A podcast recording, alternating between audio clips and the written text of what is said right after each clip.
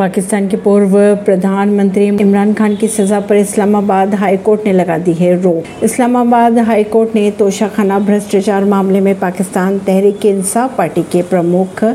और पूर्व पाकिस्तानी प्रधानमंत्री इमरान खान की सज़ा पर मंगलवार को रोक लगा दी है पाकिस्तान की एक अदालत ने उन्हें इस मामले में तीन साल की जेल की सज़ा सुनाई थी इसके बाद पाकिस्तान चुनाव आयोग ने इमरान को पाँच साल के लिए अयोग्य घोषित कर दिया था परवीन सिंह नई दिल्ली से